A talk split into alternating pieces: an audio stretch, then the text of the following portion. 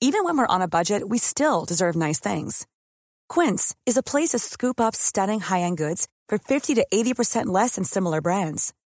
They have buttery soft cashmere sweaters starting at $50, luxurious Italian leather bags, and so much more.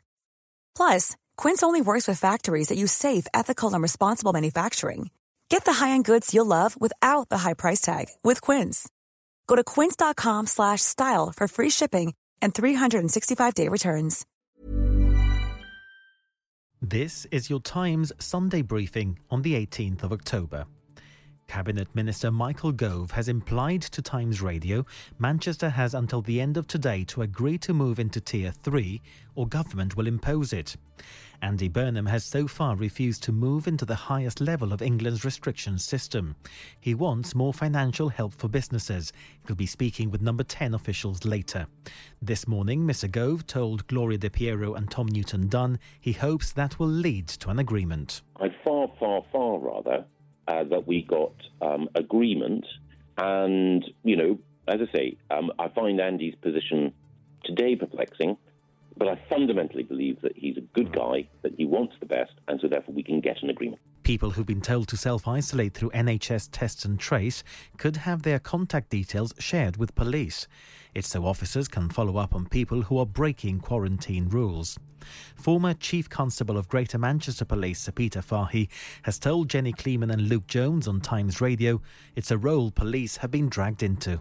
Police already have more than enough to be dealing with. They're frustrated about things like all the changes in legislation, the 10 p.m. curfew, having to try and enforce gatherings in people's houses. I'm sure the vast majority of police chiefs and ordinary police officers did not want this role. Pressure is mounting for a deal on tighter coronavirus rules for Greater Manchester. A group of Tory MPs have written an open letter to the mayor urging him to work with the government to get coronavirus under control. Andy Burnham, with other local leaders, is holding out for more financial support for businesses. It means local businesses have been caught in the middle of the row.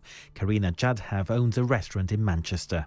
There's a lot of confusion at the moment. I'm very, very concerned about, going into Tier 3. A British woman who alleges she was the victim of a serious sexual assault by a senior Emirati royal while working on the launch of the Hay Literary Festival in Abu Dhabi has been interviewed by detectives at Scotland Yard. Speaking to the Sunday Times, 32-year-old Caitlin McNamara, who's waived her right to anonymity, alleges she was attacked by Sheikh Nayam bin Mubarak al-Nayam, who's the Minister of Tolerance in the United Arab Emirates and a member of Abu Dhabi's ruling family. The Sunday Times reporter Christina Lamb spoke to us. She presumed there were going to be other people there.